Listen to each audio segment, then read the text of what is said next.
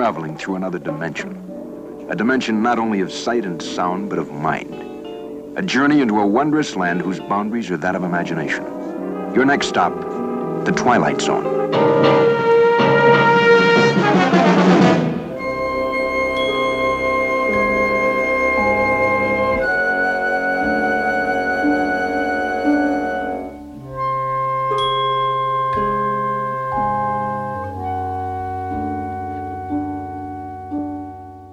Speak often in the Twilight Zone podcast about the messages within the episodes, the life lessons that Rod Serling is imparting on the audience. There are episodes that take a stance against big societal problems like prejudice, and there are episodes that comment on the more internal human struggles like finding your place in the world. We've heard in the feedback section from teachers who use the Twilight Zone to illustrate these things to their students. This show, that's now over 50 years old, is still being used today to teach those lessons. I, for one, am glad of it, and no one could ever say that it wasn't Rod Serling's intention to highlight these things using the show. That was what he was doing from the beginning, and it's one of the great strengths of the Twilight Zone, but could it ever go too far? Could it ever be too preachy? The director of tonight's episode of the Twilight Zone said about it this was Rod in one of his messianic moods. It was too uptight with its own self righteousness, I think. I found it an interesting idea. I think the thesis was excellent but I think its devices and its general style of writing were a little too pompous. When the episode begins, if it weren't for the Twilight Zone opening credits, you'd be forgiven for thinking that you tuned into some light-hearted early 60s sitcom. How could this be accused of being too preachy? There's a quirky rendition of Happy Birthday playing and four couples crowd around a dinner table celebrating the birthday of Dr. Bill Stockton. A friend, but also someone who has a positive effect on all of the lives around the table. No birthday celebration is complete without an after dinner speech. Oh, no, Jerry. And so let's get to the business at hand the honoring of Dr. William Stockton. Now, Jerry Harlow, you oh.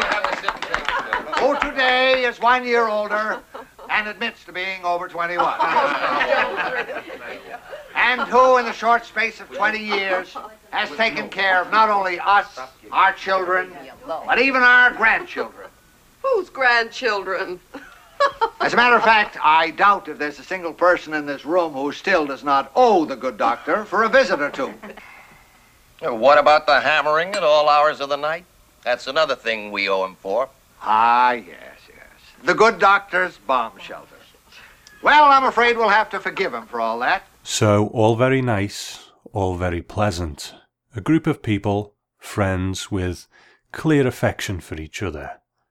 Surely nothing could come between friendships like these. Well, we're about to find out when we enter the shelter. Four minutes ago, the President of the United States made the following announcement.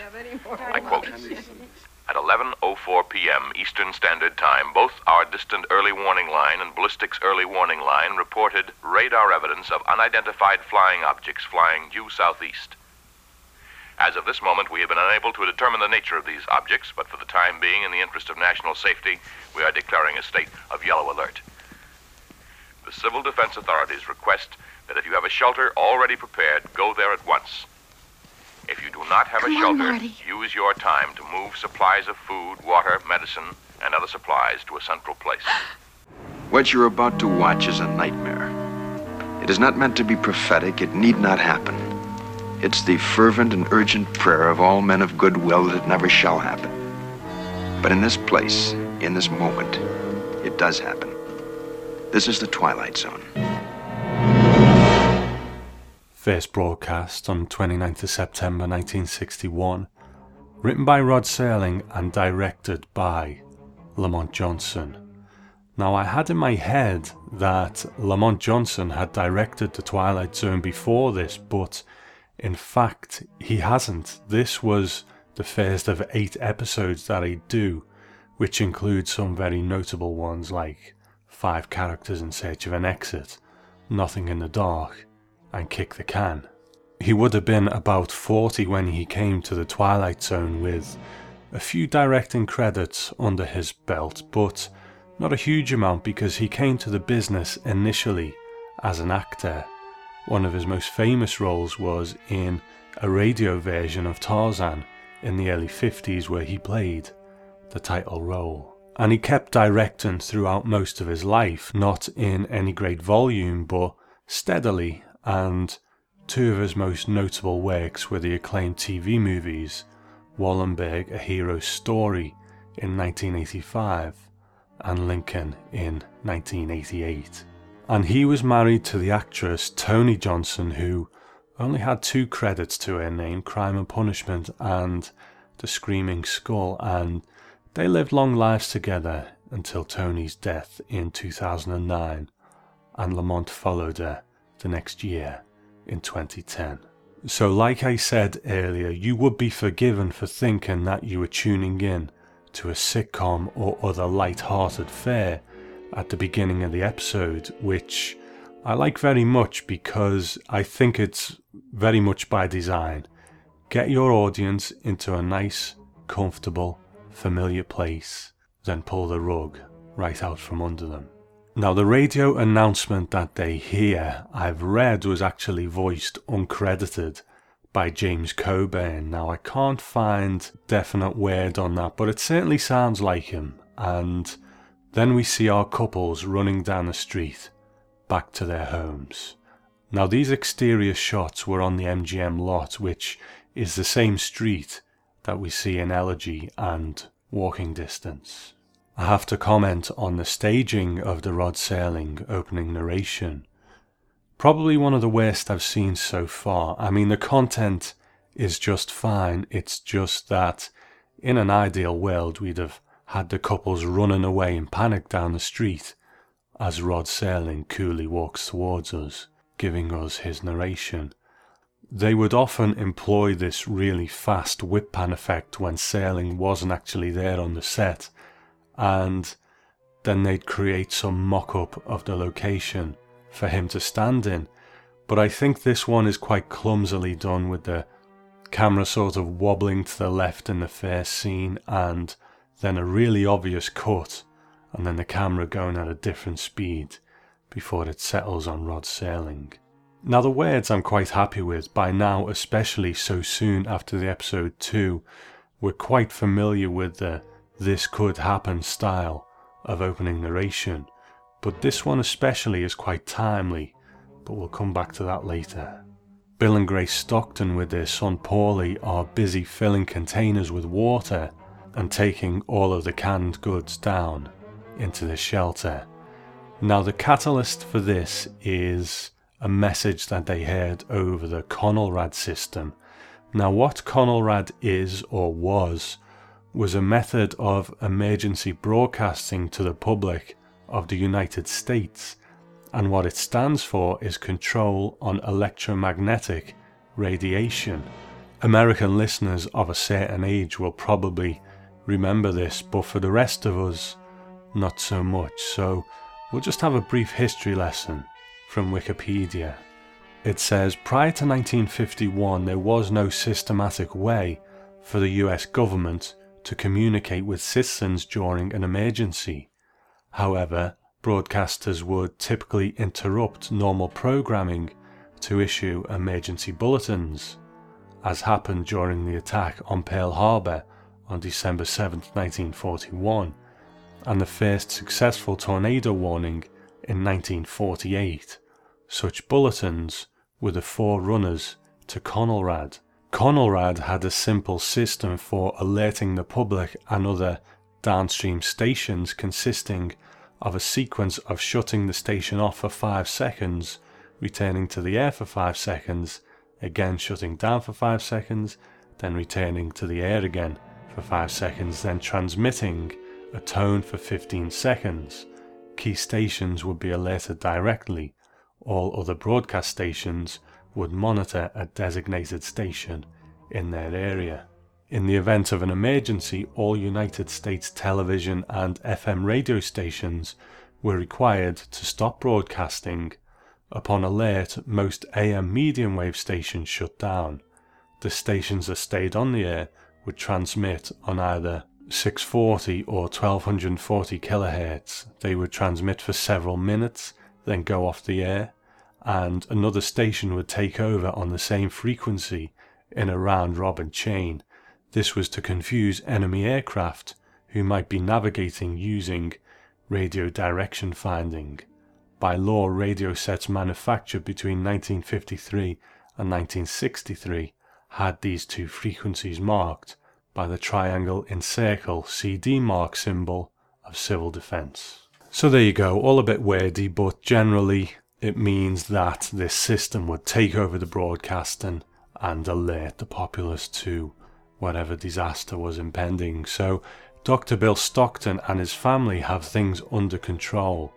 They're scared, but their focus is getting into the shelter. But early on, the episode asks a very good question about how useful these shelters are anyway. Now, if it is a bomb, there's no assurance it'll land near us. And if it doesn't, we'll But if in- it does, Bill, New York is only 40 miles away. And New York's going to get it. We know that. So we'll get it too. All of it. The poison, the radiation, the whole mess. We'll get it. We'll be in a shelter, Grace, and with any luck at all, we'll survive. We've got food and water enough to last us for two weeks. Maybe even longer if we use it wisely. Then what, Bill? Then what? We crawl out of here like gophers to tiptoe through all that rubble up above? The rubble and the ruin and the bodies of our friends? Oh, Bill, why is it so necessary to survive? What's the good of it? So, do bomb shelters just delay the inevitable? It's one thing to be in a shelter designed for the president that would probably keep him going for years, but these small home shelters just don't have that kind of capacity. We'll hear later on what Rod Serling's thoughts on that are. We do have a lot of characters in this episode, so I'm only going to do whistle stop bios on each one.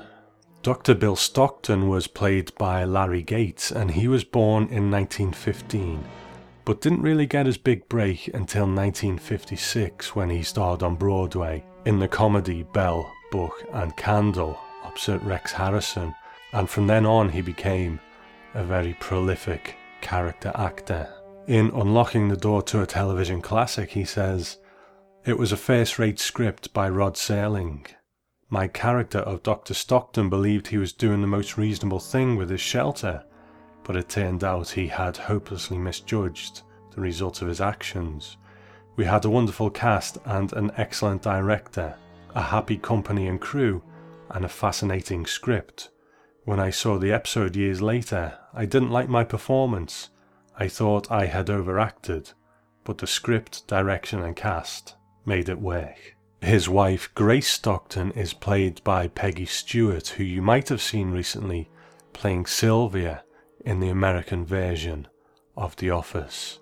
Young Paul Stockton, who would have been about 14 at this point, carried on acting until 1986, but went on to work as a historian, writer, and college professor, and is now retired, raising horses in Kentucky. So the broadcast is out, and now our characters are running round with only one thing on their minds survival. How's it going, Bill? Well, it's going fine, Jerry. We're collecting water, which is what you should be doing. Well, we collected about 30 gallons and then the water stopped. Did yours stop too? Jerry, you better get on home and get into your shelter, eh, in, in, into your basement. And I'd board up the windows if I were you. You got any wood buddy or anything? Bill, we don't have any cellar, remember? The advantages of modern architecture, we got the only brand new house in the block. We I'm get sorry. everything at your beck and call, everything at your fingertips. Even got an electric laundry room right off the kitchen. All the wonders of modern science taken into account except that thing that's heading for us right now. Jerry, come on. Can I bring Martha and the kids over here? Over here. Well, we're, we're sitting ducks over there. Sitting ducks, we don't have any protection at all. Oh, Jerry. You can use our basement. Your basement? What about your shelter? We've got to get into a shelter. It's the only place we can survive. I don't have any room, Jerry. There's not near enough room or supplies or anything. It's designed for three people. Well, we'll bring our own food. We'll bring our own water. We'll, we'll sleep standing up if necessary. Please, Bill, you've got to help me. One of the Twilight Zone episodes that this one gets compared to most is The Monsters Are Due on Maple Street. And there's a similar kind of escalation that happens when neighbour turns on neighbour. But what I think the shelter does better is the escalation of the panic and the infighting seems a lot more natural here. Maple Street has to reach a point where things advance and people have to accept that this thing might be caused by Martians. So it's it's quite a big leap and I think I remember commenting that that's a bit of a hang up in that episode for me that they have to go from one level to another by swallowing this kind of idea that Martians might be doing this, and that's quite a big hill to climb in 20 or so minutes. But in the shelter, it does seem that much more natural because they don't have to swallow this strange element. They're reacting to something that at the time seems real and something that is happening instantly there and then. The first neighbour to land and try and get into the shelter is Jerry Harlow, played by Jack Albertson. He would have been in his early 50s at this point, and I enjoy him in this episode. He was a very beloved actor, especially for a generation of children who grew up watching him as Grandpa Joe in Willy Wonka and the Chocolate Factory. But I think there are several things on his resume that he was beloved for before that because he did have a really good screen presence. His wife Martha Harlow was played by Jo Helton, who was also in On Thursday We Leave for Home, but her acting credits actually stop in 1967, only to begin again in 2014, and one of the films she was in recently was Dumb and Dumber 2, and she's also in a film coming out in 2017, so it's Nice to know that she's still around and working. So things are starting to escalate quickly now. And next, Marty and his wife arrive. Bill! Bill! It's Marty. We've got the kids with us. Please let us in, Bill. Marty, Marty, I would if I could. Do you understand? I swear to you I would. Bill, please. Please, Bill. It's Marty. I can't, Marty. Don't stand there asking me. I can't. I can't and I won't. I feel sorry for you then, Bill. I really do. You probably will survive, but you'll have blood on your hands. You're a doctor! You're supposed to help people!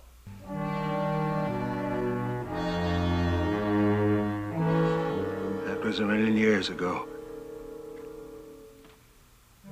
A million years ago. Even at this point, Bill has an idea that this is changing everything. He says that was a million years ago. Now, Marty White is played by Joseph Bernard, and IMDb lists him as an actor and director, but he only had one episode of The Flying Nun in 1969 in his directing credits. He has acting credits going back about 10 years at this point, but only in a handful of roles. But things would pick up from here on in, and as well as appearances in shows like Star Trek, he also appeared in movies like Murder Incorporated and Ice Station Zebra. Now, Mrs. Weiss, who doesn't even get a first name, is played by Mariah Turner. Not much to say about Mariah, she only had 16 acting credits to her name, and unfortunately, she doesn't seem to have much luck with names in any of those roles either. She's credited as teacher, woman, and switchboard operator in her last few roles. So the characters are reacting to this situation. Let's take a moment to put ourselves back in 1961. We watch this now in a troubled world, but not a world where our governments here in England and America at least are advising us to build bomb shelters.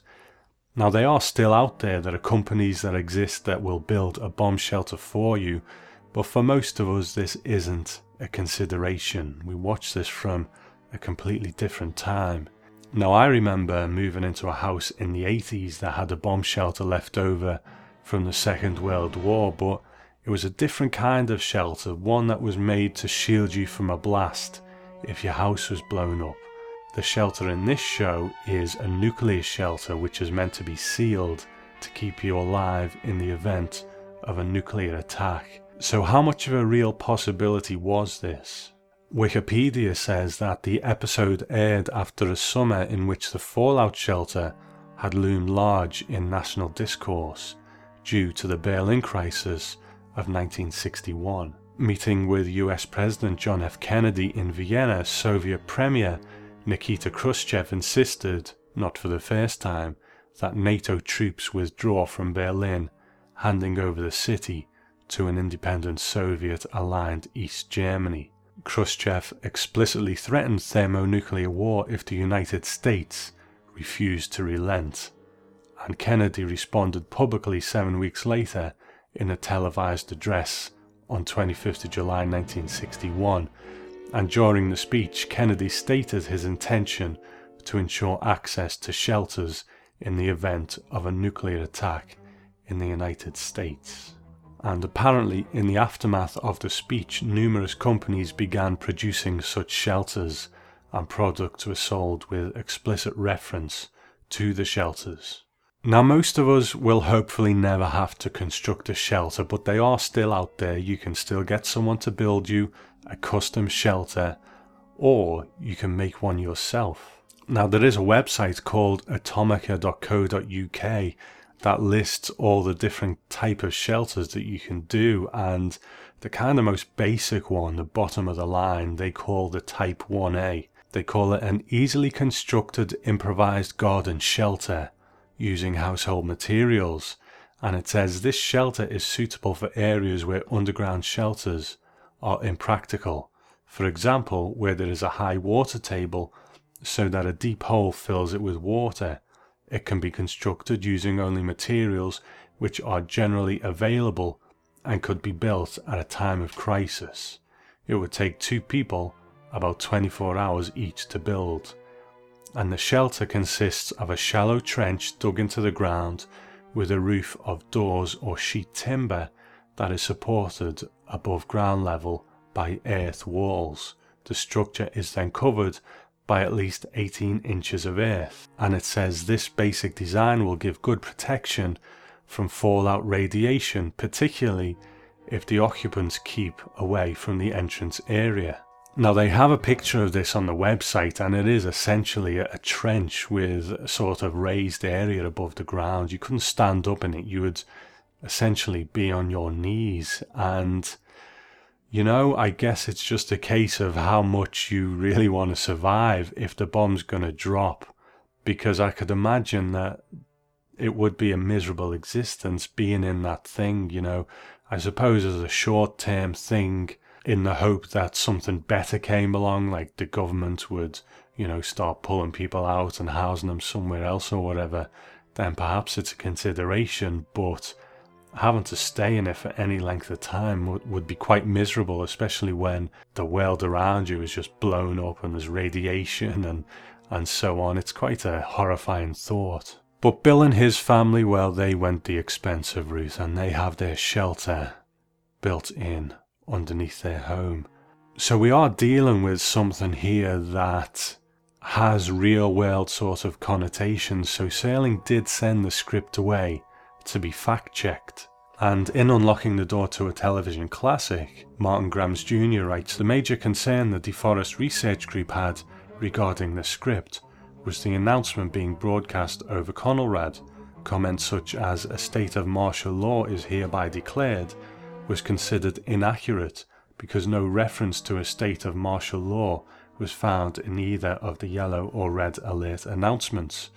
It was suggested that one comment no commercial traffic of any kind will be permitted on the streets and highway be eliminated because a yellow alert did not ban vehicles but rather gave detailed instructions for local dispersal movement via automobile. Serling suggested in his script that, off in the distance, we can see searchlights. Serling suggested in his script that, Off in the distance, we can see searchlights, but DeForest suggested that line be removed because, with the high speed and high altitude of modern aircraft and missiles, the searchlight had become obsolete and was no longer used as anti aircraft defence.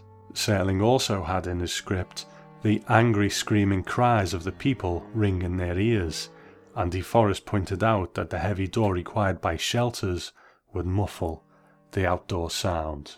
So Bill and his family are not in a trench in their back garden. They've went the expensive route and they have this underground shelter built. So about halfway through the episode, things are starting to get really ugly. Jerry, ask him again! Ask him again! Please, I don't want to you be we're here. not safe. Please, That's the Frank, only let's place. go home again. There's no Please. time. It'll land any Please. minute. I just know it'll land any minute. You won't let anybody in. Oh, what'll we do? I'll tell you what we ought to do. We ought to find one basement to go to work on that. Pool all of our stuff, food, water, everything. I tell you, it just isn't fair. He's down there in a bomb shelter, perfectly safe, while our kids have to sit around and wait for a bomb to drop. Why don't we just go down to his basement and break down the door? Frank, Frank, wait a minute, Frank! As is often the case, I think the women in the episode aren't given a great deal to do except for standing behind the men and shrieking. To be fair, nobody comes off well in this episode, and that's the point. It's the ugliness within rising to the surface, but the women just seem to be reduced to these shrieking things standing in the background. Now, Jerry actually has a pretty decent idea. Why don't the rest of us pool our resources and hole up in one of the basements? But it's the arrival of the last couple that kind of puts paid to that. In our last couple is Frank Henderson, played by Sandy Kenyon, and it wasn't too long ago that we saw him in the Odyssey of Flight 33. He's the one who kind of looks like a stretched out version of Rod Serling. And Mrs. Henderson is played by Mary Gregory. And the shelter is always compared to the Monsters Are Due on Maple Street, and she was actually in that episode where she played Sally.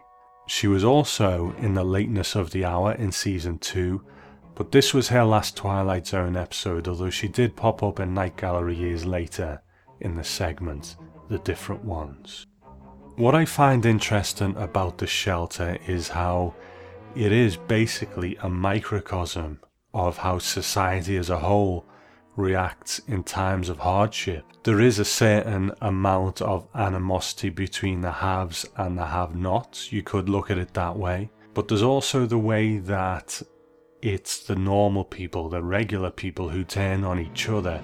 No one's actually complaining about the government that let a situation like this happen, who created a political climate where being bombed by another country was an actual possibility. Now, granted, maybe it isn't a place for that kind of discussion because it's all about survival at this point. That's something maybe for another time. But what is interesting is that what also usually happens is animosity builds towards the other, the outsider. Jerry, Jerry, you know him better than any of us. You're his best friend. Go down there again. Talk to him. Plead with him. Tell him to pick out one family. We'll, we'll draw lots or, or something. One family. Meaning yours, Marty, huh? Why not? I've got a three-month-old baby. What difference does that make? Is your baby any more precious than one of my kids? I never said that. Look, if you're going to argue about who deserves to live more than the next one, You shut your mouth, wife! Let go! That's the way it is when the foreigners come over here. Pushy, grabby, semi-Americans! So, the tragedy of this kind of situation is that the people who are left out in the cold will turn on each other instead of focusing on where the problem really lies. And that is often the design of those who are the cause of the problem, those in power. Better to have people focus on fighting each other than focus on where the real problem is. if we do that, we'll let all those people know that we have a shelter on our street. We'd have a whole mob to contend with a whole bunch of strangers. Sure, what right have they got to come over here? This isn't their street. This isn't their shelter.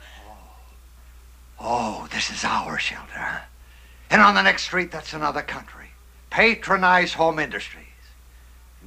You fools. You're insane, all of you. Maybe you don't want to live, Jerry. Maybe you don't care. I care. Believe me, I care. I want to see the morning sun come up, too. But you're acting like a mob, and a mob doesn't have any brains. You're proving it by what you're doing. I say, let's get that battering ram, and we'll tell Klein to keep his mouth shut as to why we want it. Now, wait a minute. Wait a minute. I agree with Jerry. We should stop and think a minute. Now, I think Nobody, nobody cares what you think, you or No, your kind. I- I thought I made it clear upstairs. Yes, but I think that Jerry I still think, has I something. think, I think the first order of business is to get you out of here. The first order. The first order of business is to get you out of here. Where do you draw the line? And when a line is drawn, what's to stop another line being drawn closer in? What's to stop someone else deciding that another person, another group is then causing more problems? The country line becomes the town line, becomes the street line, becomes the race line, becomes the gender line, sexuality, whatever it is. And who decides where these lines are anyway? Because at some point, you might end up on the other side of one.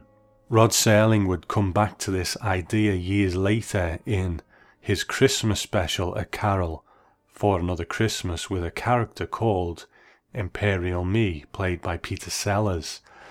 Not particularly subtle in that one, but the point was that Serling was illustrating that the logic of prejudice ultimately led to the exclusion of everyone, because there's always going to be something that people dislike or blame, and the more things that are added to the list, the more the lines become closer and closer until, in effect, you're just left with the individual. Serling's viewpoint was that there is no end to prejudice, and that a person who says, Well, I want that group of people gone, whether that be a race or whatever, if they get their wish, they don't just then sit back behind their white picket fences and enjoy this supposed utopia they've created, because that's not how prejudiced people work. There will always be someone next on the list, someone they perceive as being the cause of the problems, so the line draws in closer and closer. At this point in the story, the character of Jerry Harlowe, played by Jack Albertson, is actually questioning what's going on. He was the first to come and see Bill, but it started to escalate, and he begins to see that this isn't right, and he questions the mob and the mob mentality. He questions the whole thing. Now, at the beginning of the show, I posed the question can the Twilight Zone ever be too preachy? Well, in the Twilight Zone Companion, Marc Zicree says, The plot of the shelter is simple, unfortunately, in making his point, which is that everyone is rotten in a crisis. Serling did not pay enough attention to logic and characterization. The people are clearly cardboard cutouts being moved around as the story dictates. One character, Joseph Bernard, violently objects to battering down the door of the shelter in order to get in, yet a moment later, here's one of those manning the battering ram. This clearly is not logical, dramatic progression, but rather a too obvious and heavy handed manipulation by the writer. I can kind of see where he's coming from, but it was more the character of Jerry Harlowe who was becoming the voice of reason and really objecting to what was going on. Then he does do an about turn and start battering down the door, and it was Marty Weiss, who was played by Bernard, who was kinda to a lesser degree doing the same thing, but then he also ends up manning the battering ram. Is it a deal breaker though? You know, I don't think so. Both men have been backwards and forwards in this thing, and this show is about mob mentality. It was only a couple of hours before that these were all friends around a dinner table before they got caught up in this, so during the melee, during the escalation, if things do go up another notch, then yes, they could get caught up in it all over again. Because yes, they may be the voice of reason one moment, but then it looks like someone else is going to get into the shelter, so that survival instinct might just kick in again. Yes, they might have settled for nobody going into the shelter, but would they settle for someone else getting into the shelter? That's the question. It's interesting to note, though, that in his novelization of this story in the book New Stories from the Twilight Zone, Rod Serling doesn't explicitly say that Jerry or Marty take part in battering down the door. In that story, there seems to be a few more faceless neighbours around, and it's more of an indistinct mob who batter down the door than specifically those two men. And when they do, in the book version, Bill gets a chunk of flesh taken out of his head from the debris. So, memories of the Simpsons episode here that kind of parodies this, where the whole town is outside the shelter banging on the door to be let in. The President of the United States has just announced that the previously unidentified objects have now been definitely ascertained as being satellites. Repeat, there are no enemy missiles approaching. Marc Zicree calls this obvious and heavy handed, and perhaps I would agree if I didn't think it was so accurate. There are so many things that actually ring true in this episode that it's quite painful to watch. When things are good, it's a picture of the ideal neighborhood, barbecues and card games, but the moment things go bad, that veneer of respectability goes and it goes fast. We only need to look around us to see that this is a microcosm of what happens in society when things go bad. There are so many things that I think we can recognize here. You know, anyone who has ever lived in the shadow of racism probably recognizes that when things are good, perhaps they're tolerated, but the moment things go bad, it's just an excuse for racist behavior to be, in quotes, justified and whole communities blamed for the actions of the few. I believe this situation and I believe the escalation from happy neighborhoods to angry mob. The escalation itself is pitched well, but it's the excruciating aftermath that really sells it for me. Everyone has now seen everyone else without their masks of respectability. I especially like Frank Henderson, played by Sandy Kenyon, when he's one moment overjoyed that it was a false alarm, and then the realization of what's just happened and what he's done washes over him and he tries to apologize, but even then it's not a full, genuine apology. He's not saying he was wrong, he's saying, I went off my rocker, you can understand that, can't you? So he's telling him that he needs to forgive him rather than asking for his forgiveness. I don't know. I don't know what normal is. I thought I did once. I don't anymore.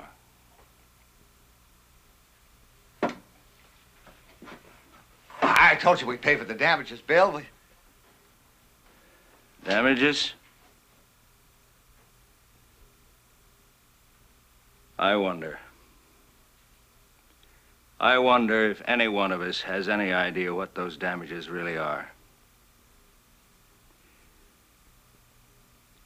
Maybe one of them is finding out what we're really like when we're normal.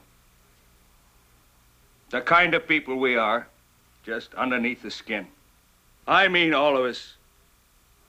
A lot of naked, wild animals who put such a price on staying alive that they'll claw their neighbors to death just for the privilege.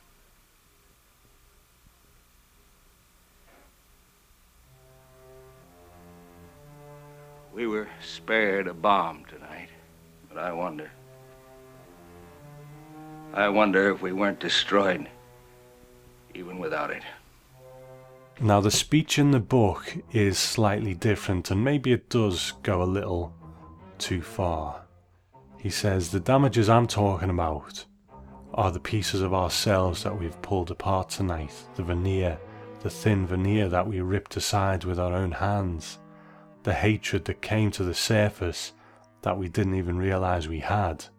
But oh Jesus, how quick it came out, and how quickly we became animals, all of us. He pointed to himself. Me too, maybe I was the worst of the bunch. I don't know. He paused for a moment and looked around. I don't think it'll be normal again, at least not in our lifetime. And if, God forgive, that bomb does fall, I hope we've made our peace before we suffer it. I hope that if it has to kill and destroy and maim, the victims will be human beings, not naked wild beasts who put such a premium on staying alive that they claw their neighbours to death just for the privilege. He shook his head and then very slowly turned to look up towards the kitchen. That's what the damage has been, he said, and he started up the steps. It's having to look at ourselves in a mirror and see what's underneath the skin, and suddenly realizing that underneath we're an ugly race of people. So while it's saying the same thing, I think what's actually in the episode is a bit more believable as something someone would say in the moment. What's in the book is perhaps a bit too articulate on what the message for the whole thing is. Now, we've spoken in the past about the Twilight Zone having a point of view. It's Rod Serling's point of view, of course, but what the shelter does, I think, is slightly different. There's definitely a point of view in there highlighting things like the scapegoating in times of crisis and so on. But I think it also asks the audience, what would you do? And while we can certainly point out areas in the story where we think people behave badly, when we put ourselves in those roles, it's not an easy spot to be in. Now take Bill, he's prepared for this. He's prepared the shelter to save his family. He's saved for it. He's built it. And now it's paid off.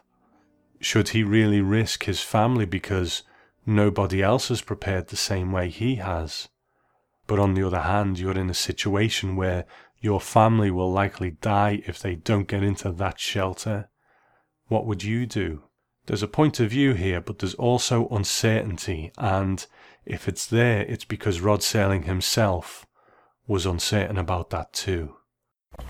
Now, 20 and a half minutes before 10 on the KNX clock, the time, 20 and a half before 10. We promised 13 different people this morning we would ask you this question about uh, a Twilight Zone that was on about a month or so ago. It was concerning fallout shelters. Now, on this, you must have had quite a bit of reaction. We had 1,300 letters and cards inside of two days. Uh, I think we hit some kind of a nerve. It was a show called The Shelter about a doctor who the only guy in the neighborhood who had the presence of mind and the foresight to build a shelter. Yeah. And uh, when there's a yellow alert sounding, why, he runs into the shelter with his wife and child, and all the neighbors are left high and dry. And they turn into animals. And uh, I used the show. I wrote it because I felt, number one, it had great immediacy. We've been talking at home, my wife and me, about the possibility of building a shelter. Yeah. And uh, we were struck with the moral and ethical problem of what would happen if, you know, there were an alert sounding. Yeah. We got into our shelter happily because we'd built one, and neighbors with children came to the door and said, please let us in. Well, that was the problem. I, I can't answer it. I don't know what is the ethical rightness and justice of this. I, I haven't figured it out yet. It, it is a very controversial thing because uh, uh, they I saw a panel discussion just about a week or so ago on this, and they had uh, some learned men on the panel. One gentleman with civil defense, another who was in the clergy, Catholic uh, priest, a Jesuit priest, and uh, they all had different opinions. One gentleman said, in particular, until the government starts building them themselves, uh, public shelters, I can't see where there's this immediacy is here. The, you know, why should I go out and spend two or three thousand dollars to build one if the government isn't bothering. This was his feeling mm-hmm. So I can imagine when I saw your show that night, which was this problem in its uh, in its most dramatic uh, terms. Here was a family in their shelter, as you said, and here were the neighbors. What do you do? You, carry a gun with you, shoot them off, or what do you do? And your show finally ended. Uh, how did it ended now with? Uh, it, it was a false alarm. It was a yellow alert, which turned out to be nothing. But I think the essence of our philosophical comment at the end was that for the human race uh, to survive, it has to remain civilized. Now, was that the ending that you wanted to take, or did you want to leave it a little bit stronger? no, because I'm not one of those, quote, knowledgeable men, Bob. I don't know. I, I, I was up in the air about it, morally and ethically. I didn't know how to end that thing. I, I didn't know what position, uh, philosophically, I could take. Are you yourself building a shelter? No, we're not now. Were you? Uh, for a while, we, we thought very seriously of it. Yeah, we, we did. Yeah. And now we've decided that, uh, no, we're not going to build it. Why? Uh, well, for very realistic, you know, stringently realistic reasons, that it's my feeling now that if we survive, what do we survive for? Uh, what kind of a world do we go into? You know, if it's rubble and poison water and unedible food, and my kids have to live like wild beasts, I'm not particularly sure I want to survive in that kind of a world. This is the uh, the happy. This is the happy show, Bob, and uh, yak it up again, Bob. No, but the reason I'm asking this week happens to be the Bill of Rights week, doesn't it? It does indeed. Yeah. And and uh, this is uh, what we're all fighting for, supposedly, and which is a serious subject in itself. You can't joke around about the Bill of Rights. And uh, no, I just wanted to get your uh, your own opinion. What, what do you think of the Bill of Rights? Well, I'm delighted. Uh, You think they- wonderful, you think wonderful, ought having pass this, wonderful having this chat, Bob, and uh, no, I'm think they ought glad you pass asked me that. So I myself don't go with the heavy handed thing. I think it's a very fine episode of The Twilight Zone. And it is one of those Twilight Zones with no unexplained or supernatural elements, but it doesn't get sort of highlighted that way the same as something like The Silence does, because I think this one is so Rod Serling. This is such, it's so in the realms of the kind of things he would comment on that I don't think people really question this one. As Twilight Zones go, it's certainly a downer. We don't have the comfort of the unexplained. This is just human behavior at its most raw and most ugly. No moral, no message, no prophetic tract. Just a simple statement of fact. For civilization to survive, the human race has to remain civilized. Tonight's very small exercise in logic from the Twilight Zone.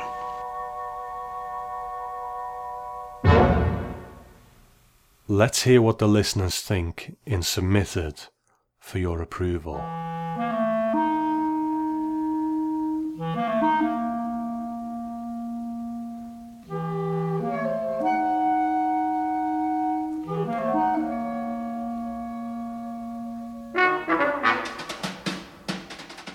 I've had an email from a friend of the show, Chad, and he says, Congrats on the Patreon campaign. Yours is a show that listeners like myself are quite happy to be able to support. The fifth dimension readings are an excellent bonus and can open up some doors for future content. I've always been a fan of the TZ, having fond memories of seeing a few random episodes growing up. The show made a big impression, but had I not discovered your podcast by happenstance on a long drive late one night, I likely never would have invested in the Blu ray set and decided to watch each episode. I'm finding that most of them are now new to me. After quite some time, I have finally caught up with the podcast and just saw the episode that is next in line for review on your show. As a celebration, I thought I would offer a few thoughts on the season 3, episode 3, The Shelter, the first episode I have seen for which no podcast already exists. Keep up the great work and thanks for producing an excellent podcast. The shelter, like the monsters are due on Maple Street, shows how easily kindness and civilization can break down when fear is at work. The crashing of the dinner table on the way to break down the shelter door is a striking bit of symbolism. The internal racist violence declaiming that your kind is lesser than, and the unprovoked punch to the face of the immigrant was so reminiscent of the exact same white supremacist violence that took place during last year's Trump rallies that I literally saw the footage of one of those assaults in my mind's eye when it happened on the show. On the heels of the episode 2, I have to agree with your earlier sentiments that while TZ was excellent in furthering humanistic and anti racist content, it did no such thing for advancing the representation of women. This episode is no exception. As the wife of the doctor stalls their progress in getting settled into the shelter by dropping glasses, having constant emotional breakdowns, and wanting them all to give up and die before getting a paternalistic lecture from the man of the house. Another observation, just as with Maple Street, it's a little boy that brings the news of doom. There seems to be a repeating motif at work here. Isn't it always a child who brings the news of doom, if not the doom itself, in horror and suspense films? The Shining is a shining example. I have an armchair theory on this based on an ancient Italian statue I once saw. The statue appeared to simply be an older man wrestling a younger man. As I read the placard on the statue, I learned this was in fact a son attempting to strangle his father, and the father was struggling for his life against the son. In films, children are always cherished and touted as the future, but they also represent their parents' doom. As the children grow, we decline. Perhaps this subconscious reality is reflected in that horror motif of the children as the messengers of death. The show's ending, where the protagonist notes that none of them yet can comprehend the extent of the damages, was excellent in its double meaning. They didn't know the money damages, but the real damages made by their fear and violence are the damages that money can't remedy. Thanks as always for adding so much to the Twilight Zone canon. Well, thank you, Chad, and thank you for supporting me on Patreon too, and also sending in such a thoughtful email. Thank you very much. Now, long-time friend of the show, Uncommon NASA, has sent in some thoughts in an audio clip. So let's take a listen. Hey Tom, this is Uncommon NASA. Wanted to leave some audio feedback for the shelter. Definitely a favorite episode of mine, and there's a couple interesting things about it in my opinion. Um, as you pointed out in your last episode, a lot of times Rod Serling would take a second bite of the apple and reapproach things uh, second and third time. And I think that was sort of a thing that he did artistically that is underrated or sometimes taken the wrong way. I think oftentimes you'll hear Walking Distance compared to um, Willoughby. Uh, but you don't often hear Monsters That Do on Maple Street compared to The Shelter and I think that it should be because I think the shelter is a is a vast improvement over Monsters That Do on Maple Street. The intensity in the scenes as uh, the family prepares, and uh, you know the the young boy is running all over the house trying to help his dad, trying to be cool, trying to be you know the, a second man of the house. The the the nervousness of the mother, uh, it's all really right in your face, and then all that builds up to you know the fact that you've got all these other families coming in that want what they have. And in the end, there really aren't any good guys in this episode because, on one hand, the obvious uh, villains are sort of all these other families that turn on each other and come and they try to steal this man's shelter that he built with his own time and money. But at the end of the day, they're no better either because they're huddled away in this shelter and they're willing to just let everyone die outside not make that choice. Um, there's a quote in it where somebody screams, you know, you're a doctor, you're supposed to help people, um, that I thought was really good. Um, I thought everything was really tucked together really well in this episode. There's one scene in particular that might go under the radar where some of the families come back in the house and they're standing in the dining room and they're trying to figure out how to get him to open the shelter. And there's a shot of some of the kids and they're just running their hands through the cake that's left over from the birthday party from earlier and they're not even paying attention. They can't even grasp what's happening and they're not caught up in some of the hatreds and some of the biases that the parents are getting into. Which brings me to another point um, in terms of like the the frank character um, who starts to get into like you know but you're not one of us and those sorts of attitudes toward um, i think marty is the other character. And you know these are things that really weren't done probably that much on television in 1961 or so when this aired. And i found that really fascinating. And i think that it's really important to note i just think the drama in this is so heavy and it's so so real is the only way to really describe it. You know, as a as a young guy, as a young boy, I should say, I remember my family preparing for a for a hurricane. Um, when I was really young, my family lived in Long Island. A hurricane was coming, and we had to prepare things, and we were bordering up the windows. But we didn't have a basement, we didn't have a cellar, and we had to basically huddle in the middle of the of the home. It was a one level home, and um, it was a bathroom. And so the three of us sat in the bathroom for probably eight hours with nothing but you know a bunch of random supplies and that was our shelter. So i kind of identify from that aspect and then as an adult as a young adult you know 9-11 hitting new york um, i kind of understand it from that perspective too. There's a point where they say um, we're only such and such miles away from new york and you know new york's gonna get it. And that was sort of like the way that i think people think still to this day about terrorism in this region Um, and it shows, you know, 50 years later, the attitudes were very similar. I feel like this episode holds a special weight post 9 11 because pre 9 11, there really wasn't an attack like that, you know, and now it's it's so much heavier. And you cross reference that with what's going on in America these days with the current president, um, you know, and, and, and some of the attitudes that he's unfortunately bringing out in people. And, you know, you see it play out. And, and I can tell you as an American listener, you know, the way that these characters are acting is what I would fully expect to happen if this situation was given to them. You know, Monsters Do on Maple Street, there's a lot of like, no, he's the alien, he's the alien, and it kind of just goes on and on and on. Um, and to me, it becomes a little bit unrealistic, where eventually people would, you know, it's kind of like a forced panic the way that it's done. Whereas this, everything flows so perfectly, uh, and in just 22 minutes or however long the episode is, you're able to get a full crux of like friendship, kinship, neighborhood to complete breakdown. And it doesn't feel forced and it doesn't feel fake. It feels like something that could really happen, not just in 1961, but in 2017. So I love the episode. Uh, you can check me out uh, at uncommonnasa.com. Uh, I am a musician. Um, and I do have some music that uh, is inspired by Rod Serling and the Twilight Zone on my site that anyone could check out if they are so interested. Thanks.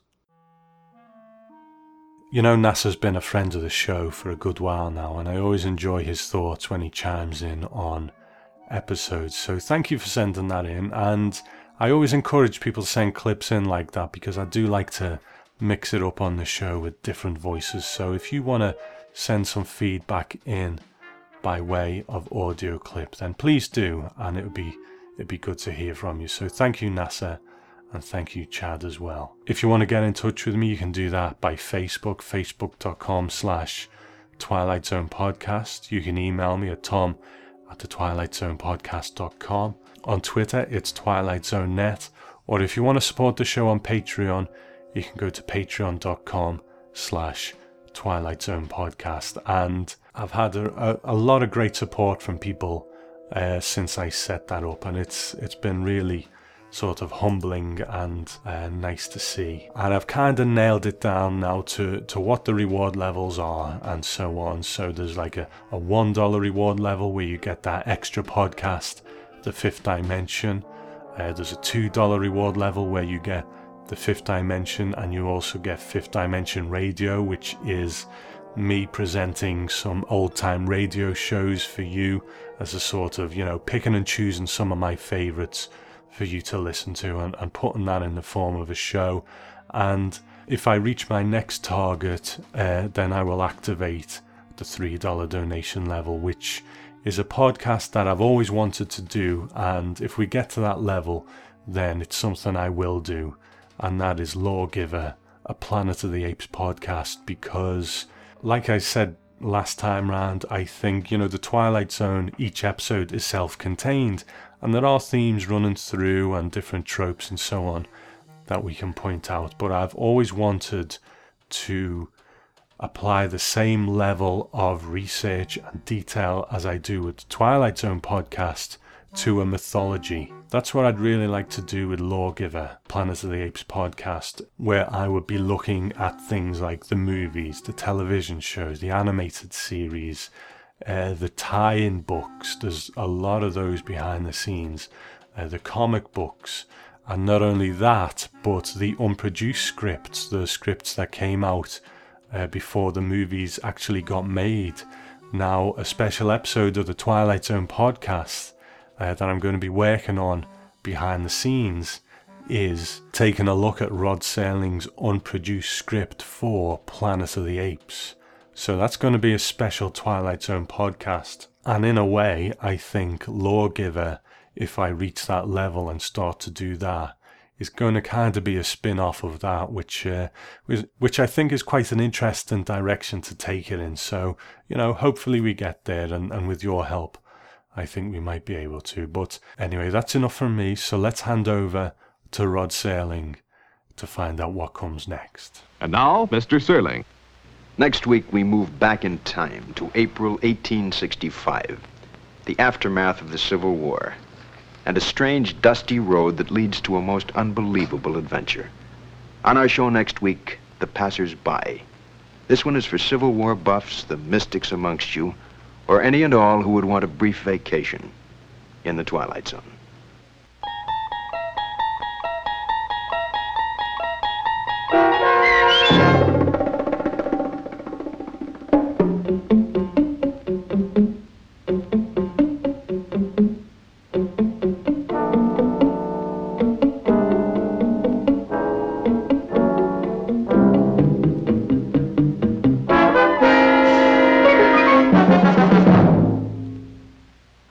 Sure and watch Gunsmoke, starring James Arness, Saturday nights over most of these same stations.